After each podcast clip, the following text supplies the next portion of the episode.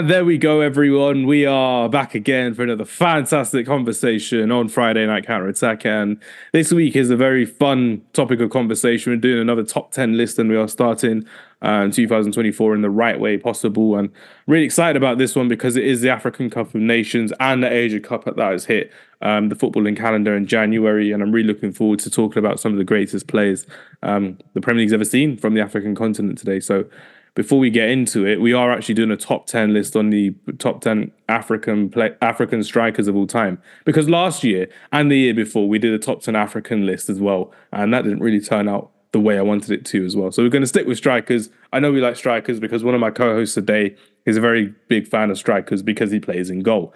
Um, his name isn't Matt Turner. It's actually just Matthew. I don't know his surname. The government haven't released it yet. But Matthew from Back of the Net podcast, it's good to have you back on here, my friend. Are you ready to do this top 10 list of African strikers of all time? Um, I'm ready. I'm ready. I'm glad we're working as a team today because you're not trying to shag my draft last time, but it's cool. Working together today. My my other co-host today is looking at me through the lens and thinking, shagged who? Like what happened? Nothing happened, and he he was he was a newbie in the draft as well. he did very very well given the circumstances. So we got to invite Traps back onto um, our top ten list as well. So Traps, good to have you back on, my friend. How are you feeling about your top ten list for African strikers in the Premier League era? Good to be back, man. And um, yeah, I mean, there's a, there's been a, there's been many there's been many good ones. There's been many bad ones, but yeah, it's gonna be fun, man. There's like you said, working as a team even though you know, what I mean, the last one, I, I, am I feel like I, I still feel like I won, but never mind. Um, yeah, we're we're just here for the um, we're here to see if we can um put together a decent list together. Yeah, yeah, it's true. It's very very true, and the fact that I am the only one of African origin on this on on this podcast as well. I'm very proud to represent my African roots of being Zimbabwean as well. So I'm really not in Zimbabwe, Zambian. See, I can't even get my country right. It's embarrassing. I'm getting looks from around the room saying you're not from Zambia, Hamza, but they don't need to know that. I'm, I'm representing Zambia today. I'm not sure if there has been more than two Zambian players in Premier League history, um, but that player wasn't even a striker, so I can't even. I can't even. Oh, he was actually. Um, actually, no, I, I, I've fluffed my lines already. Without further ado, everyone, let's get into it top 10 African strikers in Premier League history. The way it's going to work is myself, Traps, and Matthew all planned our own individual top 10 lists. So we've got to figure out how we're going to get to number one in the most um, suitable way possible. It's not in terms of voting, it's not in terms of casting, it's just about agreeing and disagreeing. So there will be debates, there will be conversations happening, and there will be a few twists and turns along the way as well. And at the end, we may do a top 10 worst African strikers. I know I'm always here about the positivity, but there are some absolute clangers that we have to mention at the end of the podcast as well. So without further ado, what I'm going to do to make it a bit more generous is someone can start us off with each number going from 10 to number one. And then we're going to have to d- figure out who we're leaving out or who we gonna who we're gonna put into this list as well. So, Matthew, because you said that you were late to the Zoom call, yes, I did bait you out there because of your killer list. I'm gonna have to wait and see. Actually, no, I'm not gonna wait and see. By the way, my friend. Number 10 on your list. Who do you think we should have um, or why? So there's a listen. There's some good players, good African Premier League attackers. By the way, um, can I can I just I, I don't want to be rude or anything, but can I ask you on recording? Are, have you got African heritage in, in you, Matthew? Half Zimbabwean. That's why when you said Zimbabwean, I was like, oh, Hamza. Then you said Zambian. Oh, so close! I was so close. I thought I found out your details on um, on the HMRC website as well. I checked your number plate and everything. I thought it was there. Um, but no, sorry, carry on. So we're gonna we're gonna go for you know, great Africans in the Premier League attackers, but I've gone Absolutely. for one. you mentioned him briefly in a in a podcast a few months ago. for Steven Pienaar. Steven Pienaar, top ten. he did. So. He did not. He did not cross my mind. Oh, you're gonna have to elaborate for me on this one because I've got someone else at ten for me. Um, so why should T- Steven Pienaar make it into the top ten list for you? You know what it was with me? Like when he came over, I thought he was too lightweight for the Prem.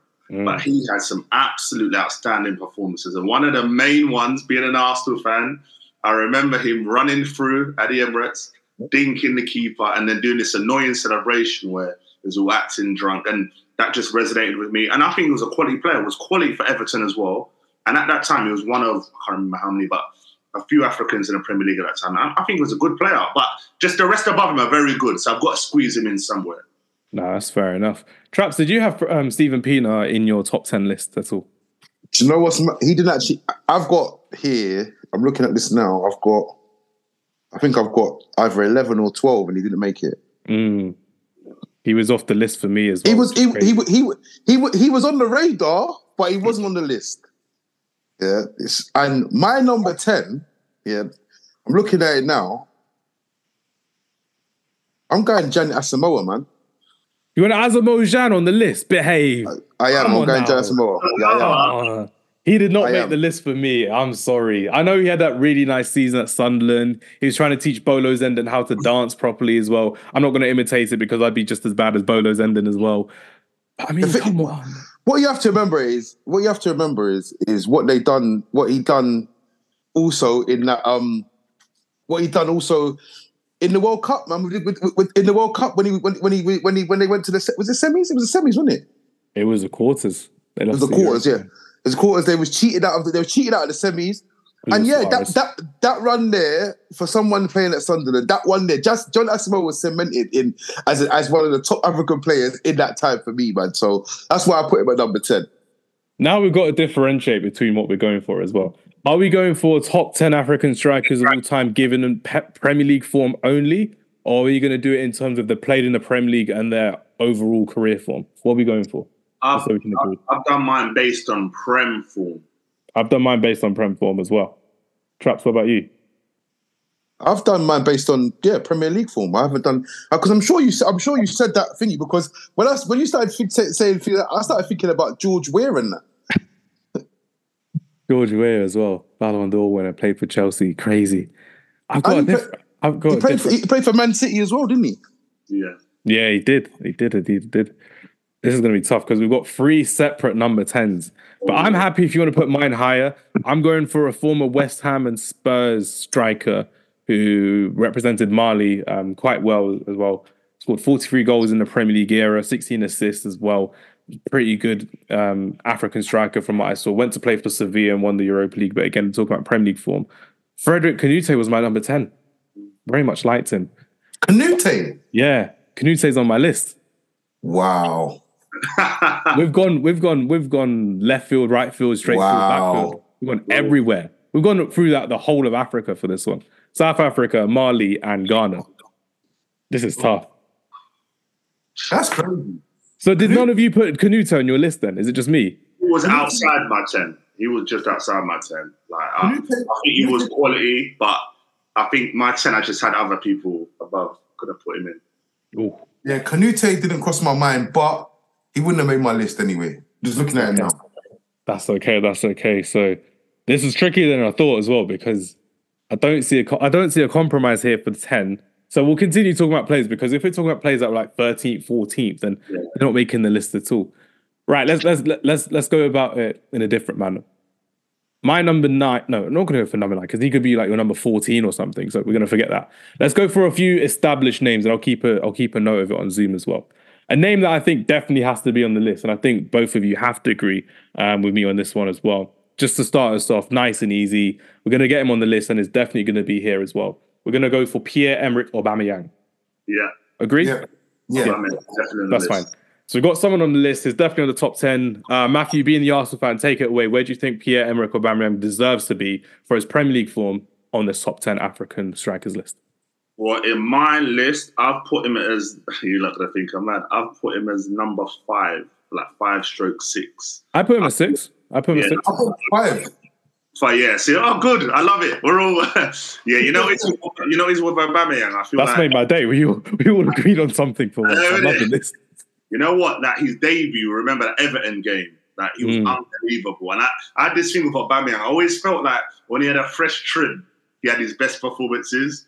And I just remember that, that game against Everton. Remember his goal against United in it traps when you look for his offside. Yeah, we remember that one. Um, But listen, he was phenomenal in the league, and he brought a certain type of swagger, and him and Lacazette obviously. Uh, him and who? Him and who? Laka Blood Clot Zet, yeah. It, Almost a forgotten name in the Premier League as well. Like I said, not doing well at Lyon right now. And they obviously they formed a great partnership, and I think he was great for the league. I feel the way it's ended, people will forget what he actually brought to the league. But he was a phenomenal striker. Let's not forget it. I mean, I'm very happy to have Aubameyang at five as well. I mean, 69 goals in the Premier League era, 16 assists, but most of them come in at Arsenal. Remember, he got the Golden Boot for Arsenal back in the year 2019, and it was one of those uh, post Wenger signings that he thought, you know what, he's going to have some fun. I think he was signed under Arsene. Was he signed under Arsene Wenger or Unai Emery? Matthew, remind me, please. I think it was. Wenger. Oh, yeah, it was Arsene last. I think at the end, didn't it? It was that. Yeah, right. it was that Mkhitaryan and Aubameyang January transfer window, wasn't it? And then that was it. Let's not forget the way Mkhitaryan got him, got him to go. You know, yo, Pierre, you want to come, come out here? oh, that's a that's a cool video as well. But yeah, um, 2019 Golden Boot winner as well. One of the Arsenal's best signing post. Um, well, I was going to say post the trophy, but they, they won the FA Cup as well. Mikel Arteta's first trophy was very big thanks to Pierre-Emerick Aubameyang um, scoring the winning goal as well played them up two times, and his best ever goal scoring skis. Uh, scored two seasons for Arsenal. Pierre-Emerick Aubameyang has got two seasons for Arsenal, scoring 22 league goals um, as well in 36 games. So he was really, really good. He was good in the lockdown season as well. I thought it was quite comfortable watching him play, and I thought there'd be a lot more building around Aubameyang, and unfortunately he ended up um, leaving out the back door at Arsenal and the Mikel Arteta coming back into Chelsea. And Traps, I think you could probably agree with me. When he when he signed for Chelsea, even Chelsea fans were like, "Why the hell are we signing Aubameyang?" It didn't look like the right deal for me, and it everyone was proved right in a way. What do you think of that? Him going to Chelsea ruined his legacy for Arsenal for you? Nah, I, I think obviously Arsenal fans will say otherwise, but at the end of the day, like he wanted to play, like he wanted to play, and they come in with the offer, and that's all it is. It's nothing personal. It's just business. obviously, yeah, he did a bit too much with the, with the shirts and saying all and the, and the adverts and that. But at the end of the day, he's paid to do a job, and like it doesn't take away what he done. He came to Arsenal firing on all cylinders, and he delivered. And he was he, he, he was a club legend, and he loved the club. But at the end of the day, he's got the tattoo like he loves the club. He he loved he loved the club. I don't know if he still loves the club, but he loves the he loved the club. So yeah, I mean, for me, he goes down as one as one of Arsenal's greatest. I would agree with that as well in the Premier League era. I mean, there are comparisons to Thierry Henry because of the 14 shirt. I remember Gary Neville saying it so convincingly season after season. Oh, he's got a bit of Henry about him as well in his play, in his finishing. That goal for me, um, I think it was his first season against Spurs, White Hart Lane. Emirates, no, Emirates Stadium. Ramsey um, gets a little assist into him as well. First time finish. Hugo Lloris is just watching it go past him, and you're just like, Aubameyang's here. He's in the Premier League. He's here to turn up for Arsenal. And Arsenal look like a lot more threatening team going forward with um, from going from someone like Danny Welbeck and Lacazette to Pierre-Emerick Aubameyang as well. And what really annoyed me for Arsenal, I think it probably annoyed you as well, Matthew. Aubameyang playing on the left. What are your thoughts on that, Matthew? Talk to me you know, it's frustrating. I feel like we we lost a lot by him playing out on the left. We saw when he first started how he played up top mm. before as well how he was playing. Even now, you know, playing up top, what he was doing, and it was so That's frustrating. You see, he didn't enjoy it. He wasn't. Aubameyang was never good at that taking on a player, but give him that through ball, he was on it. He was on it. Great finish, and he was quite clinical. My only disappointment with him, oh, I hate to remind myself of it, but when he missed a pen against Spurs and. Uh, but yeah, vital game, vital game, and yeah, like but I remember great times with Aubameyang, and yeah, he deserves a lot of credit. Ah, it's good to hear, man. But yeah, Pierre Pierre Emerick Aubameyang makes it into a list at number five. Very healthy position, if I do say so myself. Um, Trap, suggest a player who you've got between number nine and number six for us, and see and see if we've got him on the our list as well. See if we can get him into this list. Number nine and number six, I've got Adebayor. Ooh, he made my list as well. Number eight. Tra- Matthew, what about you? He's on my list as well. That's why I'm smart. I'm just smiling. I'm like, yeah, I'm happy with that one. Very, very happy. Uh, that's you know good. But go for it. He's number eight on mine as well. Someone's sharing Google documents with me. This is not how we planned it, but yeah, well, oh, that's, I, I, that's actually yeah, eight. That's actually wow. For some people I'm not guessing, there's my list there. Adebayor. Yes. Yeah, I, I, can just see my reflection, so it's all good. I don't mind it at all. But yeah, Adebayor. Matthew, talk to me. How was it like when he burst onto the scene at Arsenal, scoring a handball goal at Old Trafford as well? Um, talk to me about Adebayor's impact as an Arsenal player before you moved on to your rival Spurs, and especially when you moved on to Manchester City as well. You know what, Adebayor is a bit of a weird one because he he was quite gangly. mm. and you know you kind of felt all right, cool. Can you finish? Are you a good striker? And he formed a great partnership. Remember that season when he formed uh, with uh, yeah Bendtner time to time, Van Persie at times as well. Eduardo. Exactly. And I remember the season when Arsenal got to the semi-finals, of course, quarterfinals, semi-final Champions League. We mm. went to Anfield and lost. That again, I always remember that remember Theo Walcott run as well. added Adebayor's easiest goal.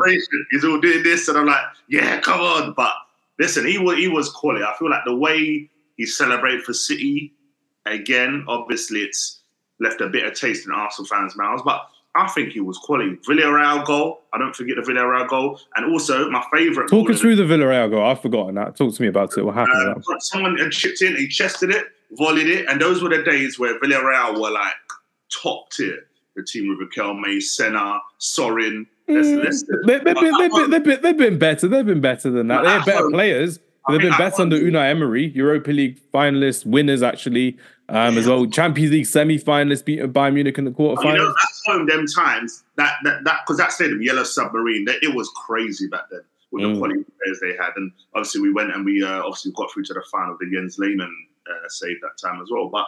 You know, Adebayor, big fan. He had to go at eight, like like you guys have done as well, because there's just better strikers. But he gets his credit. Nah, that's good to hear. And Traps, talk to me about how he ended up moving to arch nemesis Tottenham, and between that, actually made a very big impact in Premier League history by scoring against Arsenal in a Manchester City shirt, running the length of the pitch to celebrate in front of a few angry Arsenal fans who I personally thought at the time should have just gone onto the pitch and whacked him on. If they were hard enough, they would have whacked him on. What do you think, Traps? I mean, I think the. I, I don't think Adebayor, I don't know the ins and outs of it. Yeah, I know he had a bit of a falling out with Bendtner. I know I remember him telling Bendtner that he was shit. I remember him doing that. He was um, doing what the people thought should have been happening: get Bendtner out of the club. But Bendtner stayed longer than Adebayor at Arsenal, which is wild. Yeah. But Lord Bendtner, I don't know what I don't know if he had like um uh Arsenal nudes or Stan Kroenke's files in his phone or something. But he ended up he ended up, he ended up staying longer than Adebayor. Adebayor ended up getting uh, uh, going to Man City. But man, the thing is, I don't think Adebayor wanted to leave, and I think he, he did receive a bit of flack from the fans about him leaving and, and what how it went down. So obviously when he did score that goal, he, he felt I feel like that was like a goal like you turned your back on me and now look what's happened. And so I, I think because yeah, and obviously him running the length of that pitch, that's an iconic moment in Premier League history. Yeah, I, I, still I still remember that there's a stool. If you don't watch it again, there's a stool that comes onto the pitch. And I this Yeah. Who has that stall? That's got to be a ball boy or or, or or or or some kind of security guard sitting there. So, Matthew, were you in the crowd watching that game? What happened? Were you there? Who who took the stall out the, off the pitch? Onto the I, pitch? I, some one, one of the one of the boys, man. One of the boys did. I, I just I just to this day I just can't remember. I just can't think of where where did the stool come from. But, but yeah, I mean, he went on to Spurs. He wasn't bad at Spurs, but then he ended up in, in, in, in Sweden up going from Spurs to Madrid, didn't he? Yeah, he did. He had a spell at Madrid. Yeah, no, guys, yeah. Spurs to Madrid. He, he got a win. No, no, no, no. It, it, was Man City, then Madrid, then Spurs. Yeah, no, Man City, Man City, then Madrid. Yeah, yeah, yeah. where him and Ronaldo became good friends. Yes. Um, Ronaldo's first trophy for Real Madrid as well, Copa del Rey um, yeah. against Barcelona. So that was. and he came one. back, and he's got he's had a good career. And to be fair, I mean, I, have got him on Snapchat. Oh, oh, yeah. that's crazy. I mean, he doesn't talk. He doesn't talk to me, but if I send him a message, he'll read it. I mean, that's football heritage right there. Traps and Adebayor, what a link up that could be um, as well. Need to see that in 2024. But yeah, I think we're all happy with Adebayor being number eight on the list.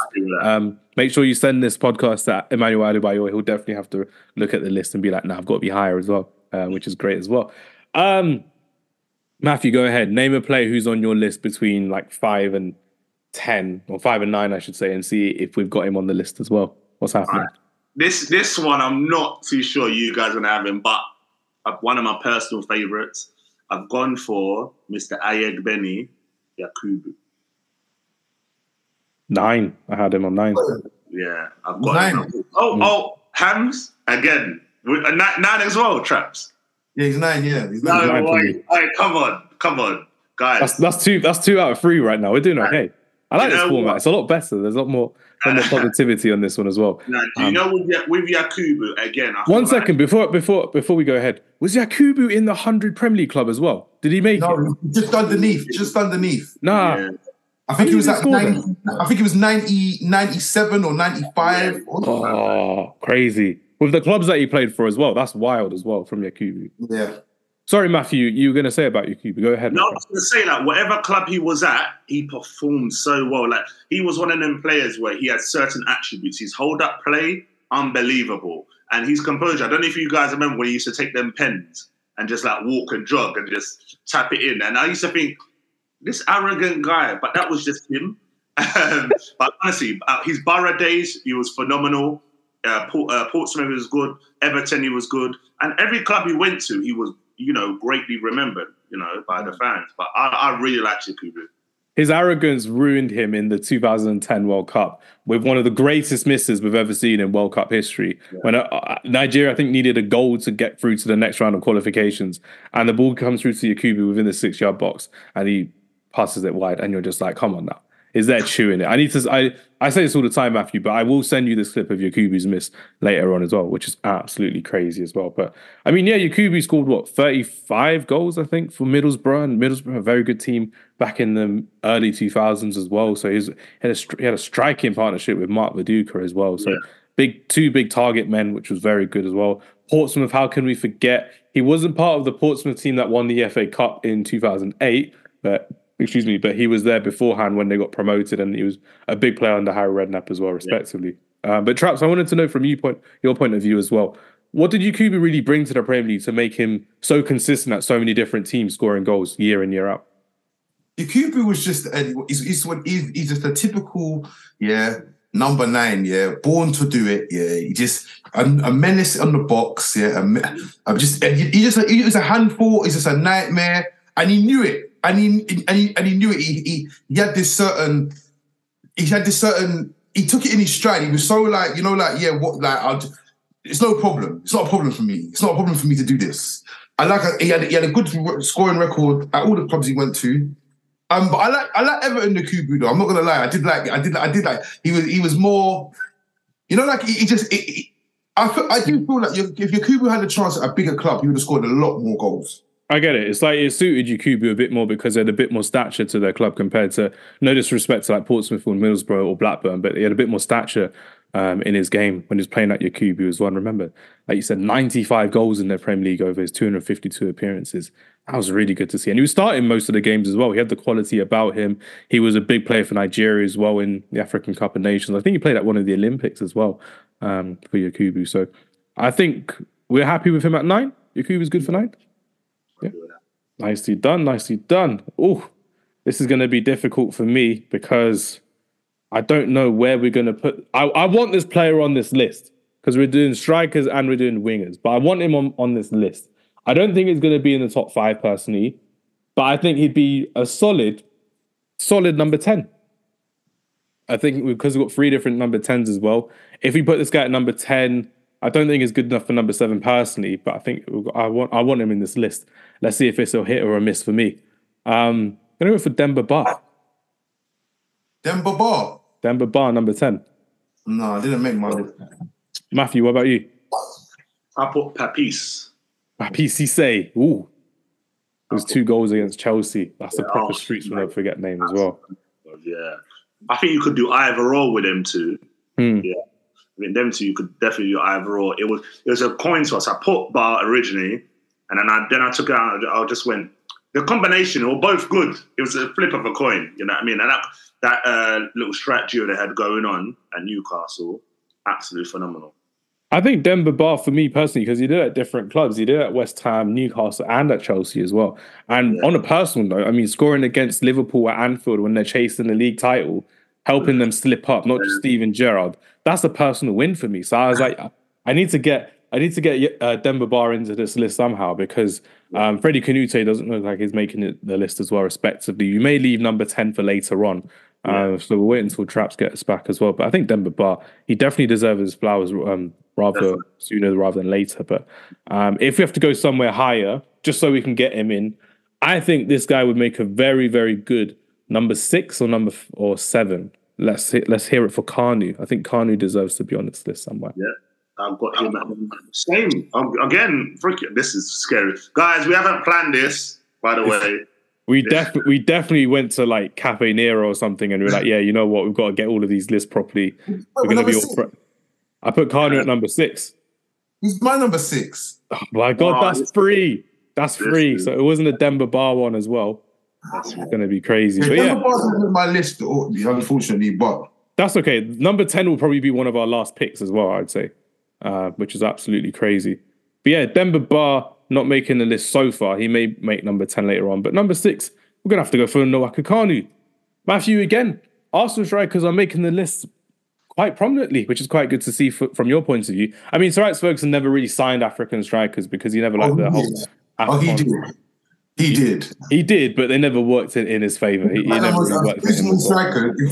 yeah, but he's the most abysmal strikers we, we, we could imagine.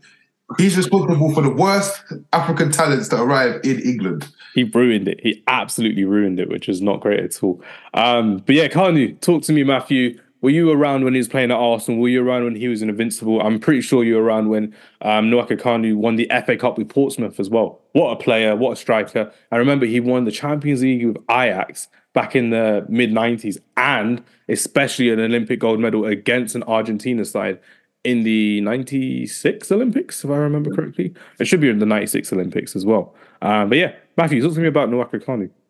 You know what? Again, similar to Yakubu, like he just played to his strengths wasn't the quickest, but to get the ball off him was virtually impossible. And again, famous moment for me personally, the, the hat trick against Chelsea. Mm. I remember getting in as it was 2 2 and seeing him wet rain, Ed De Goey in goal. If you guys remember Ed De Goey. What a and name. I, and I remember just going past him the south, don't shoot, pass it. And just honestly, the finish, incredible. He technically was absolutely amazing. But some of the stories that I hear about him now, I think I'm sure you guys heard where Harry Redknapp was like, he was always in the treatment room, like, and they were saying like, is he sure he's as old as he is? Might be like 45, 50 now, like some of the others. But yeah, I, I rated him truly highly, man. Hands are choking on his tea. I'm choking on my tea because that's, that's, a very common notion, unfortunately. We don't want to be racist or stereotypical, but with African players, they're all just there like, oh, are you sure that's your that's your right age? Or Femi Martins, are you sure you're 23 oh. years old when you look like you're 45 years old? crazy. There's that Lazio player recently as well who looked like 40 oh. when he's an 18 year old as well. Like, this is not a good stereotype if you're faking your passports as well. Um, but Traps, are we faking Kanu being number six on the list? Are you quite happy with the fact that he's had a very, very, very good career that doesn't really get noticed a lot unless we're really talking about um, the former Nigerian international? What do you think, Traps? I mean, I think he won, I think he won two leagues, two FA Cups um, with Arsenal, and then another one with Portsmouth. Mm. I mean, that's a pretty good. That's a pretty. That's that's a pretty good career. That's that's better than most most people's careers, Premier League whole career. So yeah, I mean, I wouldn't say he was an integral part. Um, as but he, he played a but he did play a part, whether nonetheless. So I like you said, he won Champions League with, with Ajax. So yeah, I mean, I'm happy with that. Nicely done. And remember, two-time African Footballer of the Year as well, both at Inter Milan and at Arsenal, respectively. So Kanu makes our list at number six. Um, Matthew, so, so, uh, choose a player. Let's see if he makes our let's let's see if he makes our number ten or number seven before we move into our top five because it could be risky leaving out one of these players and he doesn't make it into the top five as well. Let's hear it, my friend. So oh, see this one. This one did I put him? In? Okay, he's five. I know we're saying seven, but I just want to mention this guy because I, I, just want to give him his credit. That's two. Mr. Riyad Mahrez. Where'd you put him? Seven. No, no, no, no, I, I, said, guys, I made it clear. I said, you're going to think seven. is not my seven. I just wanted to mention this guy because I, I had something special to say to him. I feel okay. Like, say it, say it, say it. I, I won't interrupt. Go no, it's not seven. Don't worry, guys. No, I think with Mahrez, for me, what's so special, he was bought for so cheap from his Le Havre, Le Havre, yeah. pronounce it. Insane and he came academy. to the league, and he's one of them players when I thought, is he going to cut it in the Prem? And honestly, he came through and absolutely ripped up. Uh, his touch was unbelievable like defenders would know what he's going to do, but you couldn't get the ball off him. He's finishing, and he was a part of that, you know, that amazing Leicester feat. Let's not forget him and Vardy just won. You know, they made this phenomenal partnership as well. And I just feel like he. A lot of people, you know, don't give him enough credit. And everyone said, "Oh, City Mahrez," but I'm based on the Leicester Mahrez, and I feel like, yeah, absolutely incredible, incredible player. I mean, if we're talking about Riyad Mahrez, there is very there was a very big conversation in terms of him being one of the best African wingers we've ever seen in the Premier League as well. Just like you said, not being bought for such a big number of um, a, big, a big transfer fee, I should say, going forward. He had a really poor first season in the Premier League, still adapting, but like the rest of the Leicester City team, they were all adapting and they survived by the skin of their teeth under Nigel Pearson. And then um, the one in a million uh, appointment of Claudio Ranieri came into effect, and he literally just changed the fortunes overnight like that. And when you're seeing the likes of N'Golo Kante, Wes Morgan, Jamie Vardy, Riyad Mahrez, and Kasper Schmeichel looking like the best five players in the league, respectively, it was it was scary hours for everyone in the Premier League except for Leicester. And one of my favourite moments was Riyad Mahrez scoring against Manchester City at the Etihad in a 3 1 win, I think it was, away from home in January, when people were like, yeah, you know what? Leicester could actually make it to Champions League. Dare I say, even go for the league as well. Um, I mean, Manchester City speaks for itself. They signed him because he was a fantastic winger, and he definitely was. He was amazing to watch, and again, consistent in what they were doing going forward. A key starter, treble winner last season as well. Now off playing in the Saudi league, and fair play to him, has done really well um, to kind of get the business done in the Premier League. I think we're what five times Premier League champion, five time Premier League champions. 82 goals in the Premier League, 61 assists. Probably one of the most amazing North African footballers we've ever seen in our shores as well. I would personally put him at number four for me personally. That's where I had him on my list. He's number, um, he's number three on mine, but I, I just remember the first time I, I, see I could I saw his ability, and he obviously he controlled the he could the ball came to him, and he controlled it, and he put his cross in, yeah. And I, and Leicester needed a goal to win them. And this is when this is when there was there was on their their league run, mm. and um um I was it was quite late in the game, and it's Okazaki Okazaki scored the winner. And I, I remember seeing it. I thought I was like, oh, he's he, he looks good. Next thing you know, they were champions, and I thought, yeah. you know what I mean? And, and, and that's and that's how Mar- that's how Mahrez came to light for me because I remember when Le- when Leicester first started out, I weren't really interested. I thought, oh yeah, this will die out, this will die out. And then Vardy went and took the uh, took Van Nistelrooy's record. Then it was like, hang on a second, this is actually this is actually becoming this is becoming a bit serious. This is. It's like you know? Aston Villa fans getting gassed about their season now. Like they have to do a couple things like Leicester did to actually mm get people's backs up and think, you know what, they are a serious contender going forward. And when you're looking at um, Riyad Mahrez as well, the fact that his first touch was one of the best first touches we've ever seen in the league. People talk about Berbatov and Bergkamp, but Riyad Mahrez for me is definitely up there in terms of close control. And what I really liked about it when he went to Manchester City was he he never really got coached out of that as well. He could take a ball out of um, midair and just pluck it down dead on the touch as well. Still doing it now in Saudi. And a critical part of Manchester City's recent success as well, because you're looking at their right hand side now and they're just rotating. They're not really finding that same kind of winger who can take on a player inside and outside. And people thought originally he was like an Arjen Robben type of just always cutting in, but there's so many times when you're watching Riyad Mahrez, if you're watching a highlights reel of him just slowing down play by just doing one of those drag back rolls that you'd see on a five-a-side pitch, or you'd see um, someone doing past Matthew on a Sunday league pitch as well, um, because Matthew would be in goal for this one um, as well, which would be fantastic. But yeah, I was happy with Riyad Mahrez in the top list as well. But um, happily, I put I put him fourth for me. But where would you guys want to see him? Third, fourth? I did five. I'm at five. Do you say as an average put him at four? Because I think there's three of the players I could talk about higher than Riyad Mahrez. Traps, what do you think? That's fine. Yeah. Riyad Mahrez. seven as well, isn't it? Yeah. It's Traps' turn for seven, so Traps has got to find a number seven for us as well. Ooh, let's go. Let's go, Traps. Three, four, five, six, seven. Is Tony Yeboah? Tony Yeboah is not on the list. As he's not, on, he's, he's not on my list. I didn't. I didn't watch him play, so I, I've not put him on the list personally.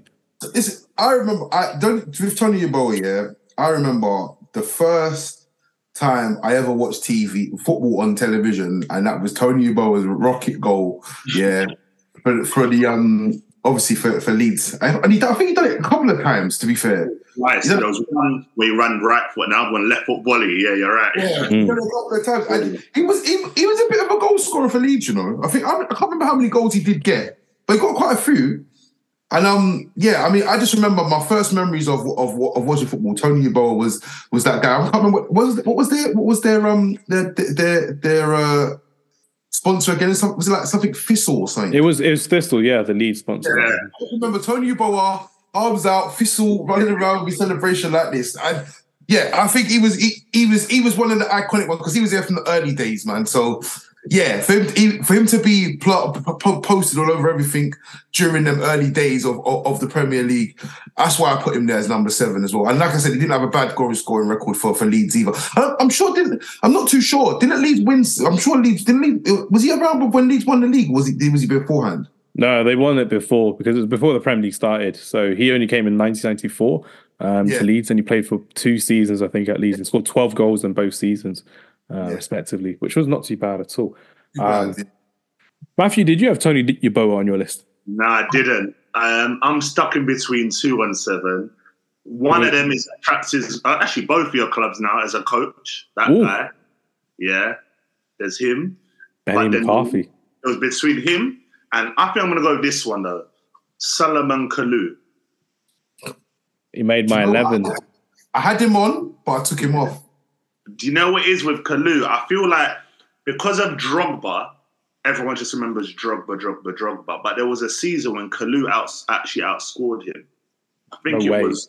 Which season was this? You don't know ball. Let's let's see. Let's see. That, that, was the, that was the that was, that was one of the first two. 2009, 2008, 2000, one of like one of the two years. Was it when it was under Ancelotti and they're playing a four-four-two diamond? As like Kalou and Drogba. I remember the kit. I remember the kit because they used to play Malouda, Kalou, Drogba and they would mm. rotate some games, and sometimes I'd rest him. And I think Kalou, yeah, Kalou was phenomenal, very versatile player, always did a job, and he for, even for Ivory Coast he did his thing as well. But I think I think yeah, I'd put him. Benny McCarthy, honourable mention, did his thing at Blackburn, but yeah, Kalou for me, man. Can I just say we've forgotten two very good wingers uh, in Premier League history. Um, they both played for Crystal Palace as well. And I'm not sure if we're going to oh. mention them. Yannick Bolasie and Wilfried Zaha, do they even make this list? Nah, not for me, man. Not That's fine. Me. Yannick Bolasie, I thought I needed to shout out because I very much like watching him as well. He's just someone I love that. Bolasie. I mm. love Bolasie. I, I, I, Again, it's not it's, it's not on goals on assists. It's more the eye test with Bolasie that I would say he didn't really do it at Everton, but at Crystal Palace he was something special as well. And you're watching how, how a footballer should be as a winger, just enjoying the game properly. So I thought. I remember that, remember that season in the Championship when they came up and they had that yellow kit. Mm. And them two were causing havoc for the fullbacks, bro. And it just kept rotating. I was like, imagine playing against them two on form. Because what made, what made it weird for me, Traps, you may agree with me as well. If you're watching the playoff semi-finals when they won, you're looking at Bolasie and you're thinking, why did Man United sign Zaha when Bolasie's clearly the better winger? And it's a bit odd because obviously when Sir Alex Ferguson retired and David Moyes came in, Zaha barely got a game at Manchester United and then Van Gaal sold him. But Bolasie continued to thrive at Crystal Palace as well and it just carried on working for him um, going forward. So that was always a, a topic think, of conversation. Ferguson, Ferguson, did say in, in, in, one of the documentaries that I watched, what she did say he signed Zaha because of the future potential. And to be fair, he was he was all right. Yeah. Because Zaha's done pretty well at Crystal Palace. And obviously, he's not at Galatasaray. I don't know how well he's doing over there, but for me, like Bolasie, he was good. He was good. I, I, I couldn't. I wouldn't say he was a bad. He was a bad winger, but for me, the, the, best thing that I've seen Bolasie do is uh is Lord of the Mics with Bradley Wright Phillips. To be honest. oh my days! It just didn't work out for him. He didn't. He didn't get past the, the five star skills at Crystal Palace. there's no disrespect to him. That was a good player, man. But I did like his Lord of the Mics. He's come back, hasn't he? Recently to a club. What club was it he's joined recently? Where's he going now? Let's have a look. He definitely come back because he, he was in Sporting or something. Not Sporting. One of them teams in Portugal. He's Isn't he playing? He's playing for Swansea. Was he playing for Middlesbrough? One of the two. He's, he's come back. I don't know. He's playing for Swansea. Oh, Swansea. There we go. Yeah, he come back. Yeah. Oh, speaking of Swansea. Ah, I know, I know. Oh. I wanted him in. I wanted him. I do wanted put, him. Do we put him in at number ten for the banter? Do you know what? Come Wilfred, on, Wilfried Bony. Score yes. serves goals for no, Swansea. No, no, no, he don't know. He's not in the anti. I think he's definitely in the anti. He is. Oh, he was so good at Swansea. That's the craziest thing about Wilfried Bony. He would look ah boring target man, and you're like, this guy's good. good when he came to the Premier League for Swansea. He just ruined it by going to Manchester City. That fake marketing ploy just got him that move to Man City yeah. um, as well, which is crazy. So looks like Wilfried Bony's not making the list. Oh, this is tough. Me needing a number 10 and a number seven in this one as well. Number 10 that I had had in my mind was Asamoah, El Hadj Anti and and, and, and Martins. Because of his because because of his age, anti. Who? Which one? Asamoah Gyan. No, El Hadj Diouf. Sorry, El Hadj Diouf. I'm going to put him in. Everton had a Uh, sh- Ev- Everton and Chelsea had a striker who, who was he, he came past his best, but I think I don't know if we're going to put him there on nostalgia. Samuel Eto'o, does he make the list? Yeah, but if we're doing it based on Prem, On Prem, we can't have it in. You're right. It's more. yeah, he didn't really. You know, It I mean? won't- And for me, He, did, he, did, he, did, he did all right in the Prem. He won the league, scored a few goals, but nah, no, Eti was Eti was way past his sell by date when he came to Chelsea. Did he? Yeah, and then he went Everton. He took number five. No striker wears number five. That that listen, I'm never forgive him for that. No, no, no, no. Etu number five and Lukaku up front with Ross Barkley behind them. Crazy times at Everton. Are we, not, are, we, are we not respecting Martin's journey here with Birmingham? You're not respecting that? Do you know? And? Newcastle. New, uh, You not respecting that? wait, was that so, under? Was that so Bobby? No, you- you- Talk, talk to us through. Talk to us through about Obafemi Martins because again, that goal against Arsenal was iconic, and it was The very final? funny to see Shed. Remember the final? Wait, guys, guys, can I tell you just uh, off topic a story about that? That right there, that moment. Yeah. Let's hear it. Let's hear it. Was that when your heart broke? Picture the scene. I'm at uni. I'm sitting there with my mate. We're both Arsenal fans. It's, it's we're level, right? Nikola Zigic has been ruining us all game, flicking on, flicking on. I literally turn the corner to switch on the tap. As I switch on, I just heard the loudest scream. I look at the screen and I just remember who someone shoved um, someone's head, Koscielny's head. Who was it? Yeah, Uh, he said, yeah, yeah. The yeah. Barry Ferguson or Craig Gardner yeah, I something like remember that. watching it and I went, have they actually done it? And he was flipping. And then flips felt never ended, you know. I left the house. I didn't go back until the Monday. I was, I Oh. was so upset. I, I remember I, I walked and it was started raining on me. You know, like them Coldplay moments of the music.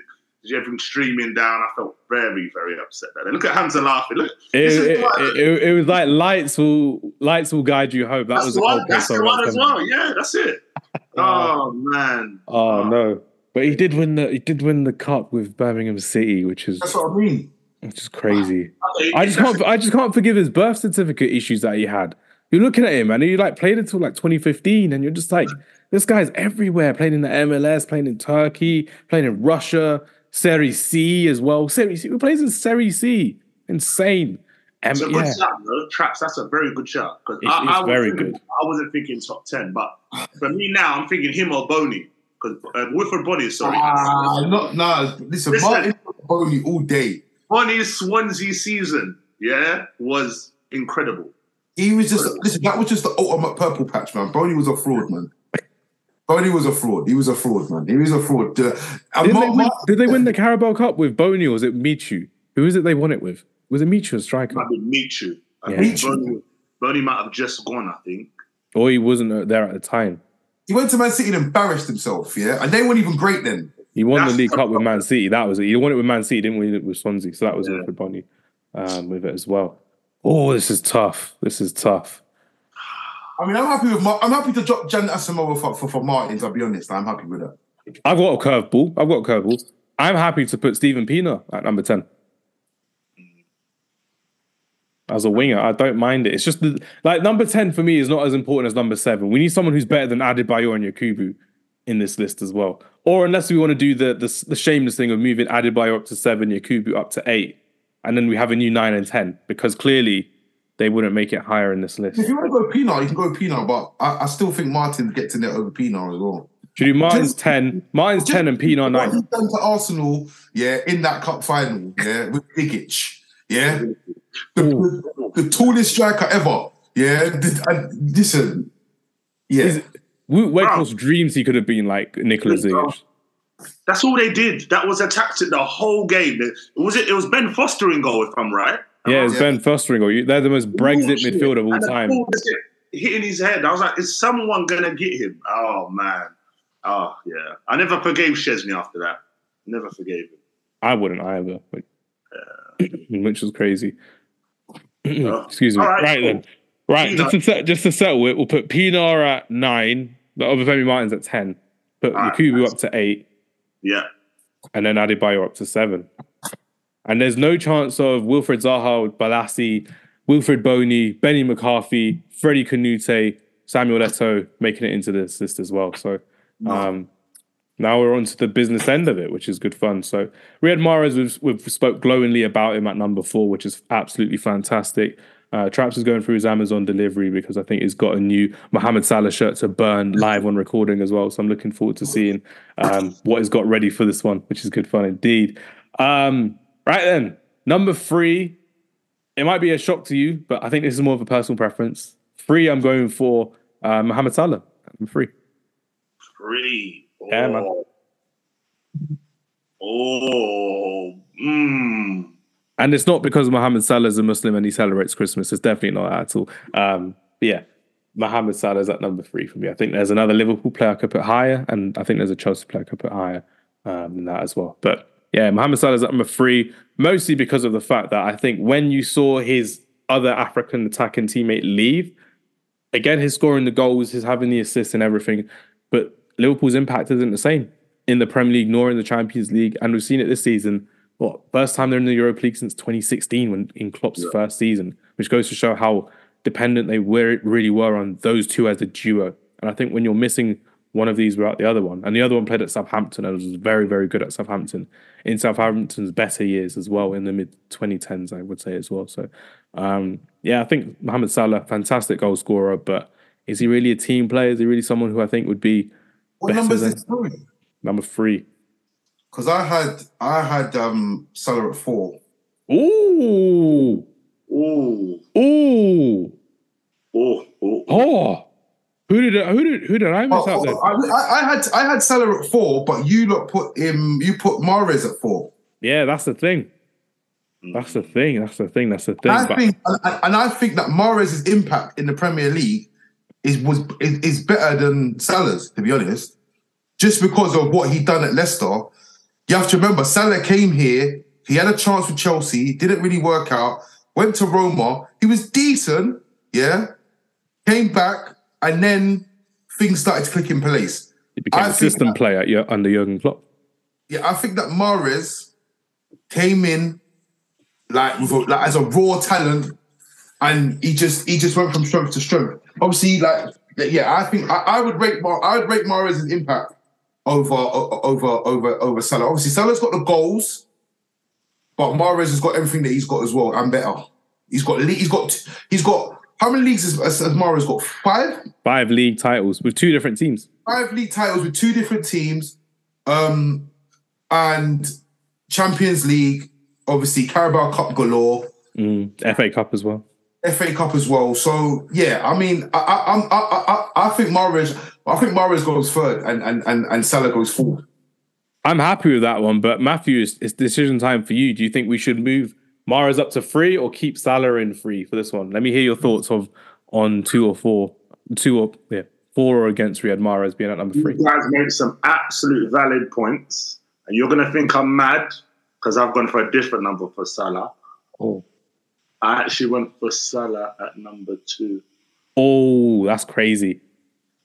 and the reason being, I just look at and Traps make some absolute valid points about Mahrez and everything like that. I just think with Salah, I think Mahrez passes the eye test a lot more than Salah does as well. Yeah, one hundred percent. I just think what Salah has brought to Liverpool. Like you think all, all over the last couple of years, you think Liverpool. When Liverpool win a game, whatever, you just think Salah's had one of them. Like, and don't forget he had that season where he was banging shots against, funny enough, his current goalkeeper. Uh, when we banged against Roma, actually smashed him at Anfield, and he's had many of them games. And he's a big game player, absolute big game player, and he's done phenomenal for Liverpool. And he, I just, you, and uh, the sign of a great player is how do they even replace him? There's, there's rumors about they want to replace him, Bowen and all that. I think he's nowhere near Salah's level. So it's like you can't replace someone like that. So I, I just think, yeah, for me, Salah number two, I feel like he's Liverpool's king. He's the king, basically. You know, he doesn't get enough credit, I don't think, or from other fans anyway. Yeah, I I still think Salah would be better lower down the list, mostly because he does celebrate Christmas as a Muslim. It's very bad of him to do so, um, as well. It's considered haram um, to do so. But besides that that point that I think only I will care about um, as well, Mohamed Salah. When you're looking at how the team has now moved on without him as well, you've had Bobby Firmino leave, you've had Mane leave as well. Henderson's gone, Fabinho's gone. It's still relying on Mohamed Salah's goals, but they've not moved forward under Jurgen Klopp and Mohamed Salah's kind of being the main kind of players as well. With Riyad Mahrez, it consistently was him being that number that that right winger. I was gonna say number seven, but the right winger. When you're looking at Aguero being moved on, you're seeing De Bruyne playing deeper as a uh, midfielder, Bernardo Silva playing all over the park. Riyad Mahrez is dominant on that right hand side because he was the one of the best right wingers we saw in the last ten years in the Premier League as well. So I'm I'm quite happy to keep Salah at three, Mane no Mane at two. I would say um, Mahrez at four, at four um, as well, but. Sadio, for me, Sadio goes second. I'm not gonna lie. I had Sadio second as well. He was two on my list as well. I'm, I'm, I'm gonna have to agree with you huh? guys, but yeah, I did not want to. I mean, I, you have to remember as well, African Cup of Nations. Beat yeah. him in the final. Both went there to the final, yeah. And obviously, I'm not gonna say Sad Mane had the greatest game because he bloody well didn't. But hmm. at the end of the day, they got the job done. And yeah, I just think yeah, Sadio Sadio Mane was the most disrespected player at Liverpool, and his Preach. impact and his impact yeah was not appreciated. It was more than what people thought it would be, and as a result, that's why they end up in the Europa League last season, and that's why things are looking uh, as they're not. I wouldn't say they've had a bad start to the season because they haven't, but they're not looking like the force that they was with Sadio Mane at the front, pressing from the front, winning the ball back uh, and doing all the dog work as a, as thingy. I mean, Firmino too. Uh, I mean, he was in his last sort of years, he sort of faded out. To be honest with you, he didn't really get much game time because obviously I don't know if it was injuries or whatnot. But for me, Sadio Mane, from I remember us getting linked with him when and when LVG was here, yeah. and people was laughing. People were like Sadio Mane, can you believe that Sadio Mane? And then he ended up at Liverpool, ended up winning a league and a Champions League, and obviously he went off to Bar, um, Bayern Munich and he won a league there. I well. remember he was crucial in that 4 0 comeback uh, against Barcelona as well. Salah was off the pitch in that game, and people think, oh, yeah, it was great, but Sadio Mane was instrumental. Him, Wijnaldum, Origi, very good in that in that game against Barcelona as well. I know we are talking about the Champions League, but with Sadio Mane, like we said before, 111 Premier League goals in his time at both Southampton and Liverpool, respectively, and 263 appearances, which is fantastic. The fact that when you're looking at Liverpool now, I think you can all agree, we can all agree, you don't know who their first choice left winger is for Liverpool. You don't know if it's Luis Diaz. You don't know if it's going to be Nunez. You don't think it, Gakpo's Gakpo's going to be into there as well. No, it is. It's, it's Jota. That's the truth. It's actually Jota. Mm. But Jota's always Diaz start against Man United, and you're like, oh, all right, cool. Jota, Jota, gets, Jota, gets, too many injuries, but it's definitely Jota. Mm. You know what? I hear that. What Tra- Traps made a valid point. I feel like my cousin is a Liverpool fan as well, and at the time they thought, "Oh, Mane's gone. It's cool." Exactly what Trapp said is true like, they were saying that in the Champions League final when he was their best attacker, which was crazy. Phenomenal. And you know what it was with Mane, right? There were games. Do you remember the season, the one where they won the league, the last one? It was the, that pivotal game against Villa. He was that guy that would get that goal at a nil-nil out the blue, bang, header, diving header, or left foot, right foot, and he was very important to them. And yeah, I feel like he's a big miss for them. If they had him now, you'd think they'll go and win the league in the position they're in.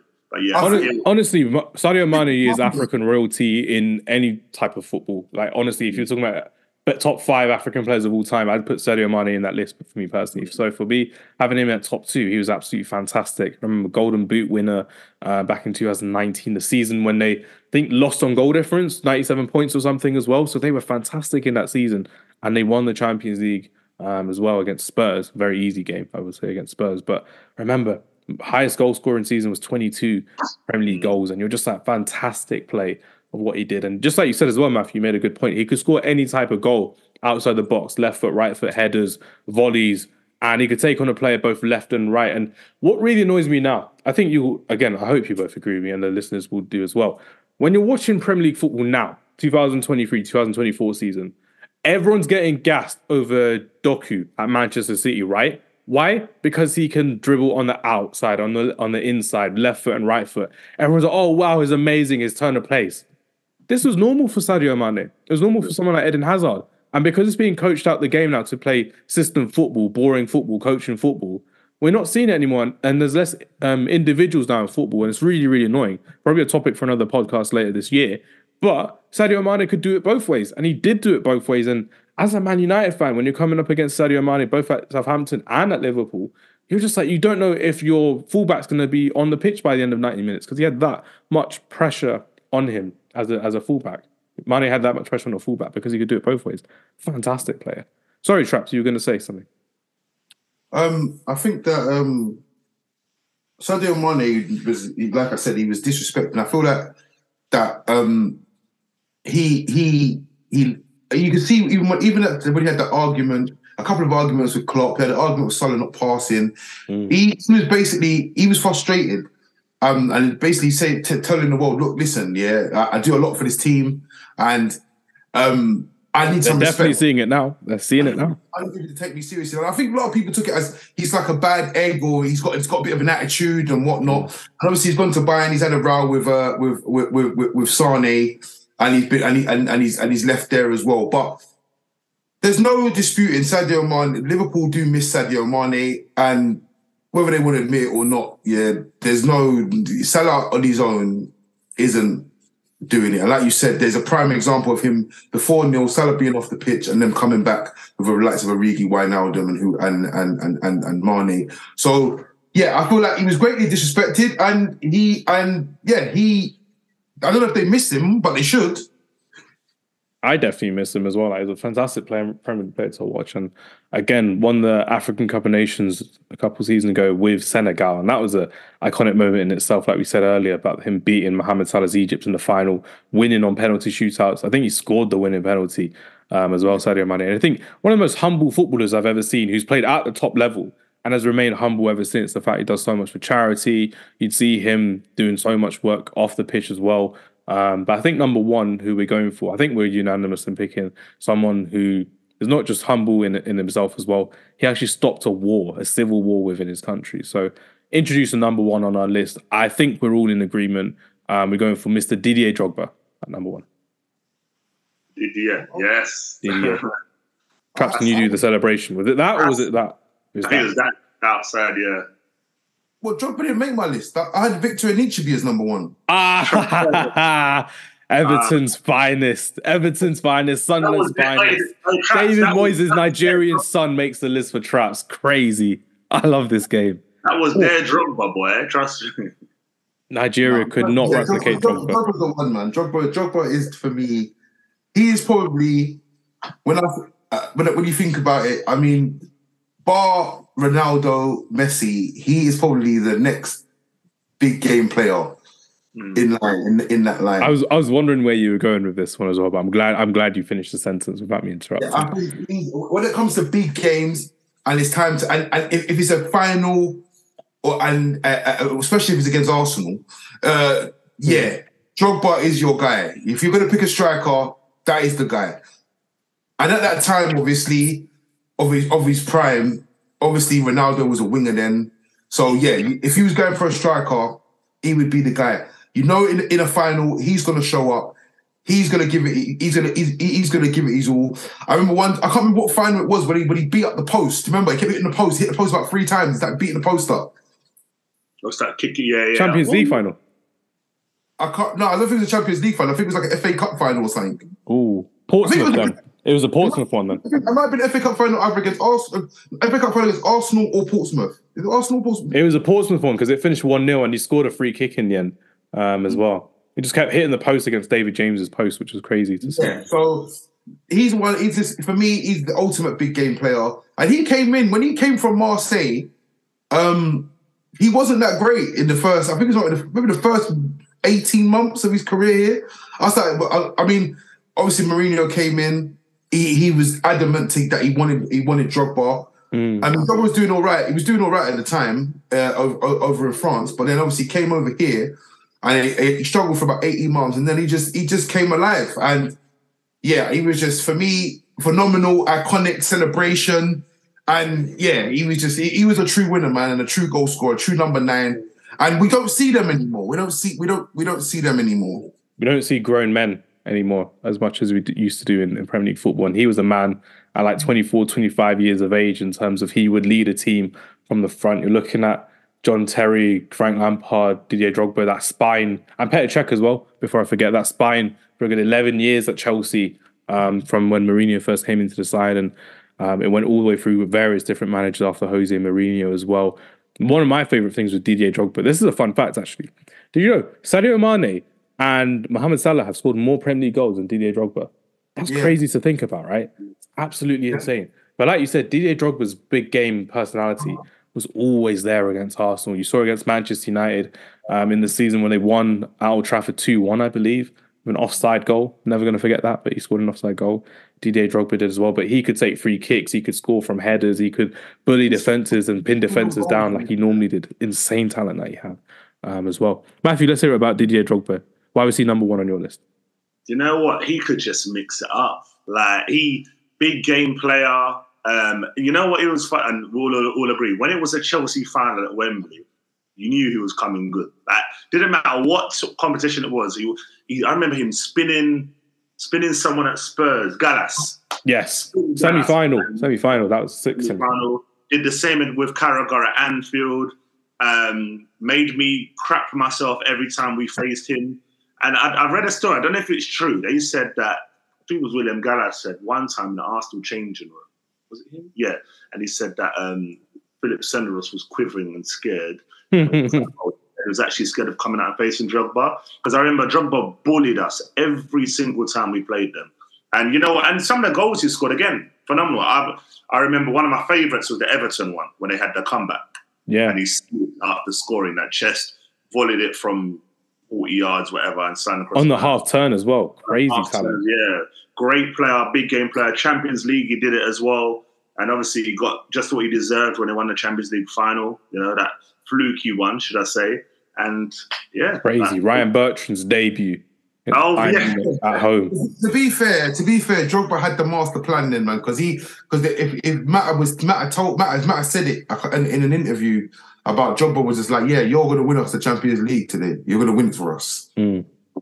And yeah, so I mean, another thing, Drogba's the only man that you know that does the free, that, that, that leaves a free lines when he does a knee slide. Don't know where the other line comes from. It's a mystery. It's one of sports greats mystery. Seeing that with Didier Drogba, which is crazy. But again, four-time Premier League champion, two-time Golden Boot winner as well. Didier Drogba.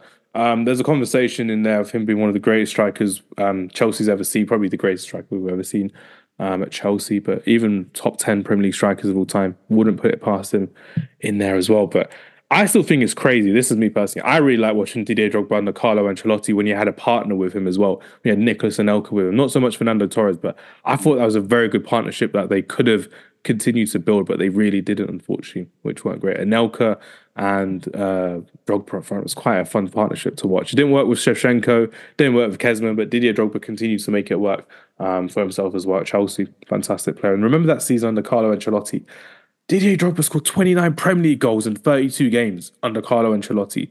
You can't tell me Carlo Ancelotti is one of the greatest managers of all time when he profiles a player like that. He builds a team around Drogba as opposed to like a Lampard or an Essien.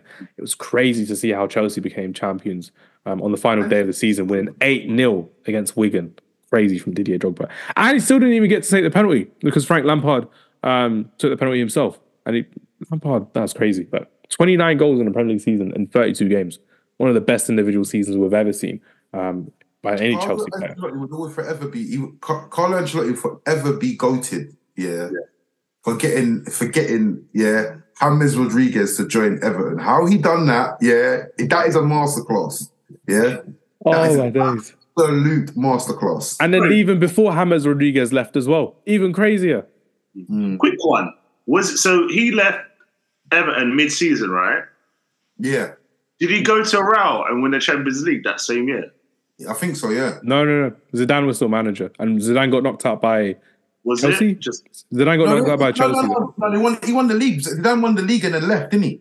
Yeah. He won the yeah. league, but he got knocked out of the Champions League by um yeah by Chelsea, and then Ancelotti came back in as well. Yeah, Okay, but yeah, he he's uh, uh, he's up there. The the Fergie Ancelotti, he's up. He's he's a phenomenal manager, man. Absolutely crazy unreal talent.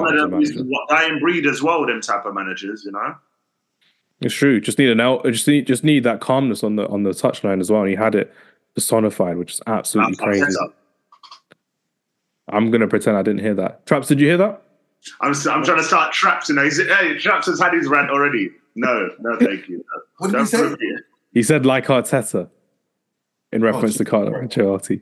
They're mm-hmm. gonna get, gonna get banned on Instagram again. Poor chap. Can't be having that. I refuse to comment on that because next thing you know, you're getting reported on on on, on you're getting reported in the video and this this this video will be getting taken down. So Yeah, you got to be careful what you say with, with, with, with, the North London, the North London affiliates. It's true. it could be very, very difficult later on uh, down the line as well. But I think we've done pretty good for a top 10 African attackers list of all time.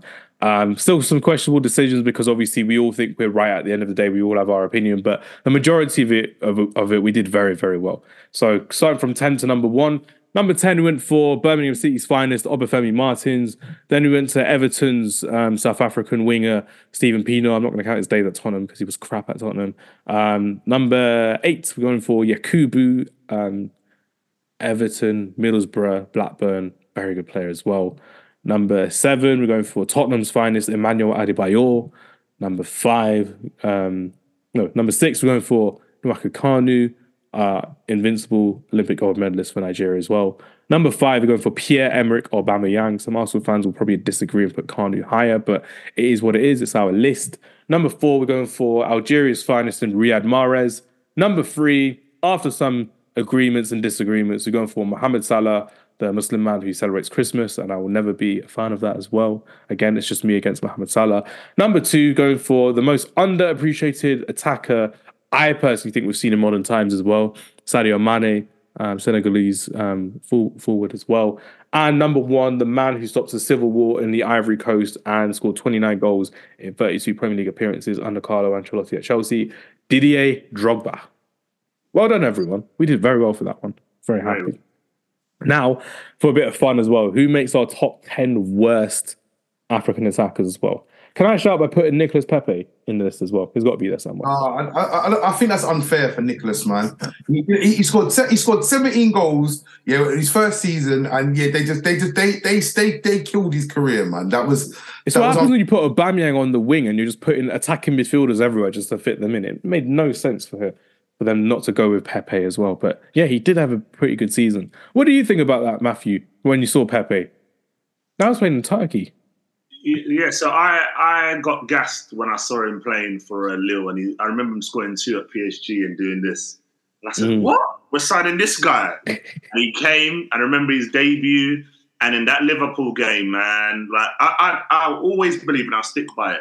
Had he have scored that goal when he went through and goal against Liverpool, I feel like the trajectory of his career would have been different. I think the confidence he would have gained from that one goal would have taken him far. Because that trap said it was a bit unfair that he gets a lot of stick mm. um, being, you know, rubbish or whatever. But he played very well. I just feel like the tactics really didn't suit him. Because remember when Freddie Ljungberg took over briefly, we started seeing him pick up a bit again. He scored at West Ham, got an assist as well. So I, I think he was all right. I wouldn't put him in that list. And yeah, listen, it's a shame it didn't work out, but happens, isn't it? But yeah, I think he was all right. It wasn't as bad as people say. Nah, it's good to hear that as well. Um, someone who's definitely making the list, probably number one, I would say, spoiler alert, is Ali Dia. Has got to make the list as well. Matthew, Put him in capitals. Put him in capitals.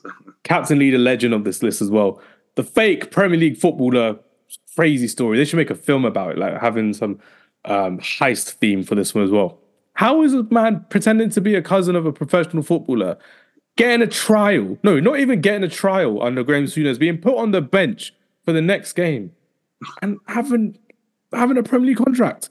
That's the biggest scam I've ever seen in my life. Embarrassing. Oh, we're seeing Matt Le Tissier talk about it all the time now, but you're just like, how is he getting away with this as well? It's crazy. Oh my days. But yeah, Ali D is making this list. Traps, yeah. who you add into this list?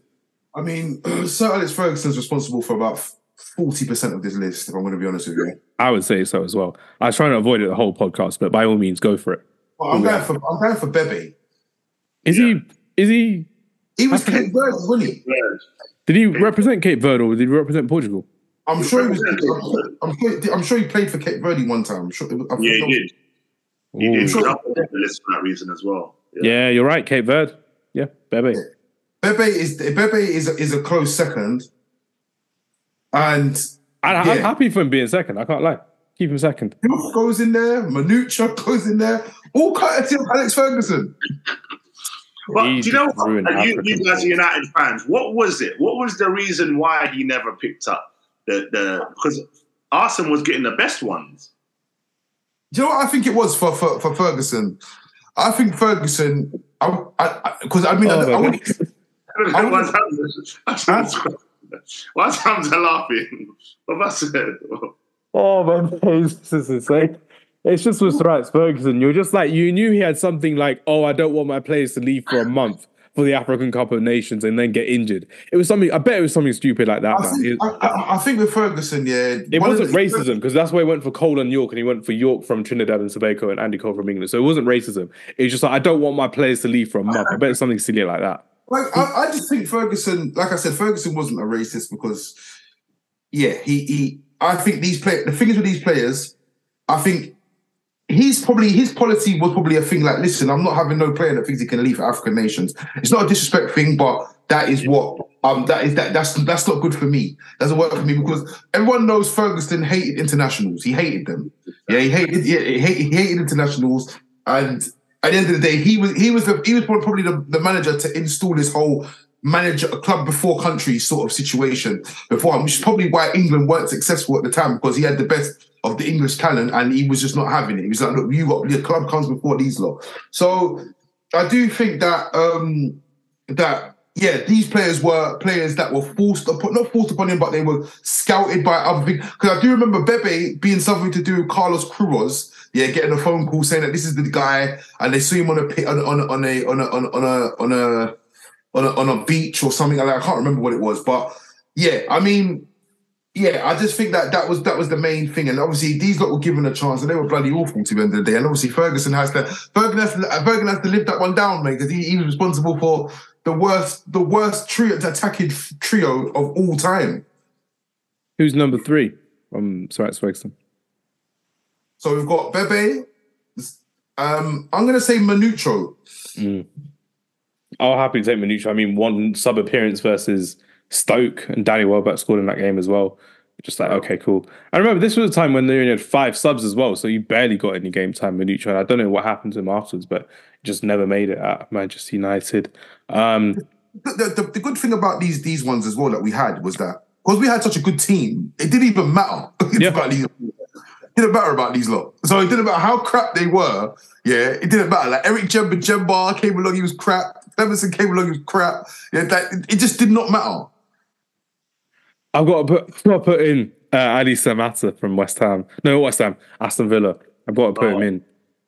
He's a proper streets will never forget player if you watched him at Aston Villa, but he came in for what 10 million pounds from Genk and he didn't really do much. I think one of his most iconic moments was scoring a goal in the Carabao Cup final against Manchester City.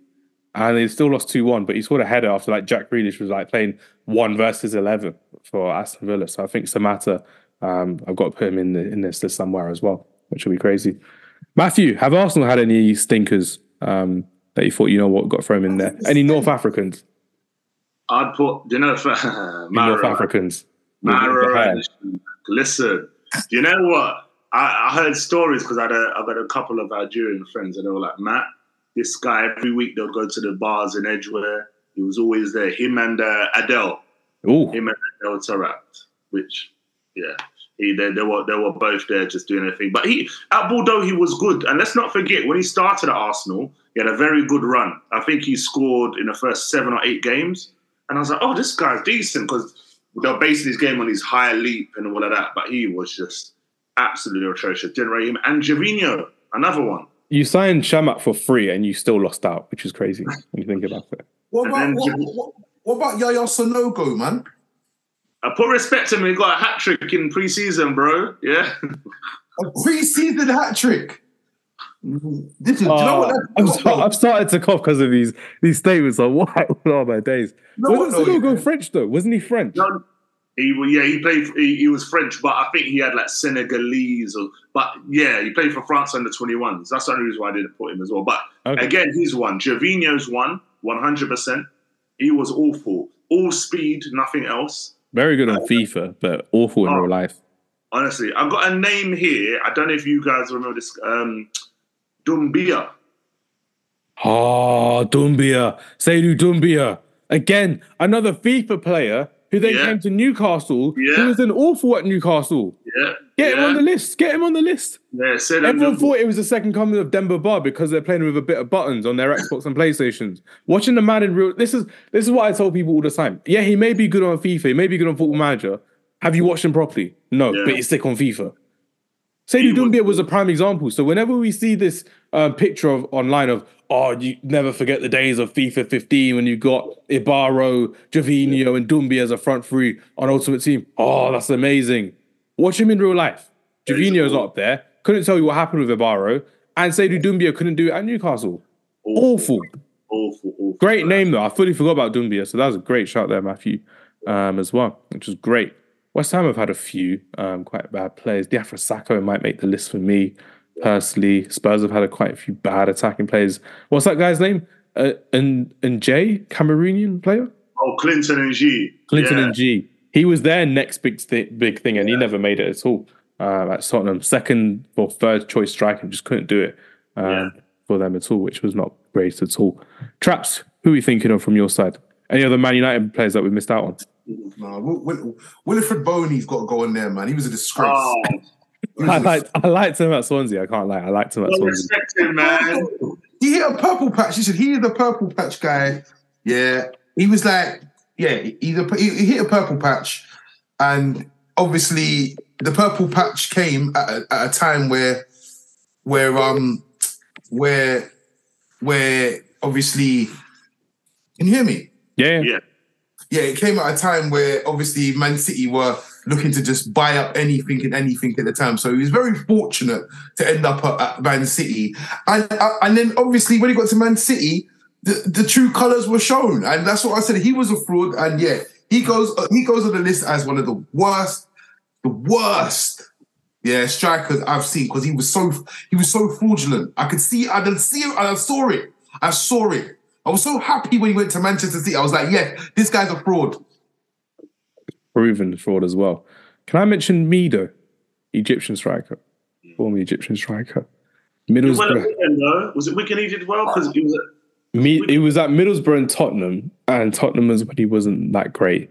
And um, there's a recent, I think it was a recent, it was around, it was, re, it was on social media.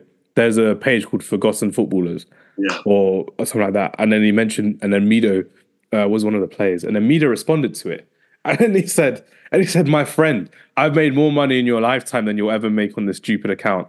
And I'm just like, how is Amida responding to random Twitter accounts for? What an odd guy. But I'm just like, they, they, they do that. They tend to do that. Some of these, some of these, some of these players. I think I'm, I'm sure there was a, there was a, it was a situation with Cancelo the other day and one of them Man City accounts. I'm sure it was. Yeah, it was. Oh, So, sorry. yeah. Matthew, Matthew got me dying with with that thing earlier. I don't know why I'm coughing. Oh, oh, this is crazy. I don't know. We've probably made like nine. One more player who can make the list. Ooh, Do you know what? I've got a few names, uh, special mentions. roll them off. Go for it. Um, where's it gone? That's the matter. I've got Niasse, Oumar Niasse. Absolutely. Niasse, West, Niasse. West Ham and Everton. Everton. I think he was awful. Um, Amr Zaki. I liked him. He was good that one season at Wigan. It was I one, don't know, I se- one season wonder. wasn't sure about him. And then there's one player. I'm, I'm, I'm going to do the celebration. Remember, just Amr Zaki was linked with Real Madrid. Remember? remember. Yeah. Yeah. And um, there's this player. Let's see if you remember the celebration. Who Benjani? Oh, Yeah, I didn't rate him. I didn't rate him. I thought you were going to go for show like Amiobi when he did that. Oh, no, no, no, no, that's Gomis. Gomis is That's French. Gomis, yeah. He was Gomis wasn't good. wasn't wasn't good for Swansea. And I tell you who was bad, yeah. That he had a good. He had a purple patch as well. Do you remember Job? Oh, Joseph-Désiré Job. Oh God, God. Crazy. Yeah, but he was he had a decent season at Borough. I remember the year when it come to uh, when we are at Highbury. He did all right. It was all right then. But Yeah, yeah, he, had a, he had a bit of a purple patch, yeah, and that was it. That was his career finished, man. Job was finished. Job had no job after that. I can't laugh. You're going to make me cough again. Oh, my days. My voice box is broken after that. That's awful crazy. Players. Awful players. Man. Oh, I had one in mind. Who was it? Mame Biram Diouf, another Man United signing. Yes. Yeah. yeah, Diouf, yeah, Diouf, yeah, Diouf- yeah. But G Diouf, yeah. He ended up having a career elsewhere, so it wasn't that bad. I don't think he was that bad. I just think he just wasn't up to the scratch of United, to be honest, Mm. at that time. Like he could have easily played at that time in like a Coventry. He'd have been fine. Yeah. He ended up playing for Stoke, and one of his most famous moments, Mame Biram Diouf, was getting nutmegged by Anthony Martial and taken on on the left wing in a 2 2 draw um, against Man United, which is crazy. But Yeah, I don't know where this top 10 worst list uh, was gone to, but we've got more than 10 players on this list. So it's quite fun to go through some of these names, uh, which is great. Right then, before I wrap it up and find some medicine to get my voice back, because I don't know if I've laughed this much on the podcast for quite a while because my voice is going absolutely crazy, which is fantastic. I'm not high, so don't worry about it if you're listening. I'm actually just short of breath. Um, yeah, let me get your predictions for who's going to win the African Cup of Nations this time around. Ghana looking strong, Nigeria looking fantastic, with Victor Osimhen back on form as well. Could Sadio Mane replicate his form like he did a couple years ago for Senegal? Um, Matthew, let's hear your thoughts. Who are your favourites for the African Cup of Nations? Well, uh, this is not to you know blow my own trumpet, but mm. the last three times I've predicted, and it's happened. Last year, I said Senegal, they did it, or the last time. Nigeria, mm. the time before that. And the one I called before was Zambia. Just saying when they were 33 to 1. I'm just saying, guys. So, this one now, I want to say Morocco, because I feel like that's a shout. Solid team, great goalkeeper. I think he got an award the other day, didn't he, uh, Bono? Um, good midfield. And they've got um, El, how do you pronounce his name now? Yusuf El Nezri. Yusuf En-Nesyri. En-Nesyri, quality striker. However, I think it's Nigeria's year. Oh, Victor Osimhen time. I think I look at Osimhen, I look at Boniface from who's playing at Leverkusen right now, killing good, it, killing it, and I just feel like in these competitions, it's not about clean sheets. It's about just getting the goals, and I feel like Nigeria it's about flair as well with Afcon. That's why I love it so much. They just you know what I love about Afcon the most? You see a nation like I don't know if you've seen uh, Comoros. Comoros. Yes. And Last time like, they were killing it. Like who's this? Who's this team? but yeah, I, I, feel like Nigeria are gonna pip it. I think Nigeria will do it this year. Nah, I'll be good as well. I think Nigeria are a bit too top heavy, man. I think like uh, uh, the quality amongst their team gets a bit gets gets a bit worse as they as they get to the back of the, the, the back there. So I bring back I, Joseph Yobo. That's what I said. I think I think um, Morocco. I think it'll be a Morocco Morocco Nigeria final, but I think Morocco just got a, that balanced team that you know what I mean. Went to, obviously they went to the semi-finals. Obviously, I don't really you know I mean anyone that anyone that watches the other podcast that I do, they know how I feel about uh, uh, a certain I don't give a damn Rabat. You know what I mean? Oh, um, yeah, Morocco. I, I I think Morocco will do it, man. I feel like Morocco just got, are just going to be they'll have a they'll, they'll be able to contain Nigeria as they've done so many teams in the in the World Cup, and yeah, they'll be able to get it over the line. So yeah, I think Morocco. Yeah, I'm looking forward to seeing how Morocco do as well. Um, realistically, I'm just gonna die of coughing. I hate it. I hate when I've got this cough. Uh, Matthew, I blame you for getting me so gas on that laughter as well. Um, I think Egypt will surprise a few teams, even though I wasn't really singing Mohamed Salah's praises. But I think Morocco are the strongest team going forward. Ivory Coast being the host as well. That'd be quite cool. But realistically speaking, I don't think Wilfried Zaha will bring his form from Galatasaray over to um, the national team as well. But there will be a few twist turn surprises as well. I'm one of those fans. This is quite fun for us traps, you know, because normally we see it mostly with Liverpool and Arsenal fans when they want their players that are going to the AFCON to just come back as soon as possible. You want their teams to get knocked out. I want to see Cameroon go all the way. I want to see Onana go to the final, win it, win it, win the trophy. I want to see how he does. I want to see how Amrabat does with Morocco. Amad, if he's going to go for Ivory Coast as well, respectively, that will be quite cool to see. So I want to see how some of our players do when they go there as well. Did I miss any other African players from our team? Traps, Amad, Amrabat, Onana. Yeah, yeah. Um, uh, Hannibal. Hannibal as well. Did Tunisia qualify? I don't know. yeah, they, they did. They did. They did. They did. They're playing against Mali um, on the twentieth of January. Matthew, who are you going to miss from your team from Arsenal? Partey, uh, he's going Afcon. We're going to lose Tomiyasu to Asia Cup, but I, I think Tomiyasu is still coming back from injury, so I'm yeah. not sure. Um, Might just go for squad morale. Mini probably go Egypt. Uh, oh, because he's been playing every game this season, right? Like you'll probably go, but do you know what? Belling is a competent player could do a job at Man United. but anyway, don't make me laugh again. My voice is gonna go. Oh no, my days. No, but do you know what? Like you, I, I, I know you talk about international football. Generally, I don't like watching international football, but I love Afcon. I mm. love watching because I remember. I don't even remember there was a guy that used to play at Hamburg, uh, Jonathan Pitroipa. Petriopa, his name was. It was Ooh. a winger, and I remember watching, thinking, I've never heard of this guy. But then he just did his thing at AFCON. I went, I can, I can see why scouts would go there and watch certain players because it's unbelievable technique and whatnot. They just some of them just need the discipline because they're a Need bit to rein it back a bit. Yeah, I'm watching them as well. It's like there was a Leeds player once upon a time called Max Gradel, who's Ah, fantastic remember for. Ivory Coast. Yeah, He never he didn't do it in the Premier League. He barely did it at Leeds, and I think he went to League One afterwards as well, which was crazy. So that was one more another. player our list. Sorry, Arouna Koné. One more player. Yes. That was also that's another FIFA football manager player where he did really well, but at Everton, nah. You're seeing his blonde hair, and you're just like, nah, it's not it. Your third choice behind Eto'o and Lukaku, uh, which is crazy. But yeah, traps. Any players that you're looking forward to watching at Afcon before we wrap it all up?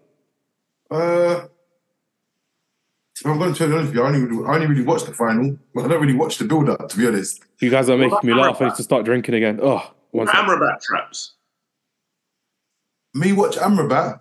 I mean, he's, he's good for Morocco, man. But he, I mean, I, I, I'm not. I'm, I'm not going to be tuning in to be watching Morocco because, as I said, I can't stand him. To be fair, Oh, that's Oh. crazy.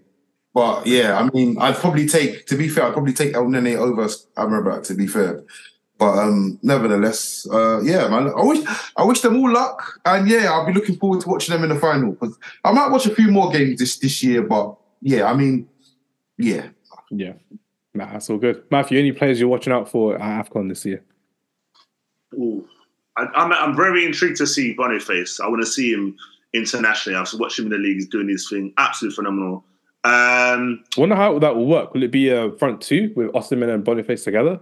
That'd be. do you know what? I think they might try it. I'm not sure who their group is. Mm. I, I was there once to support my home nation, but they always let me down, man. Zimbabwe. They don't make these things. So You never know. They could be the next What about the Comoros. You never know. Forest, though? What about the one from Forest?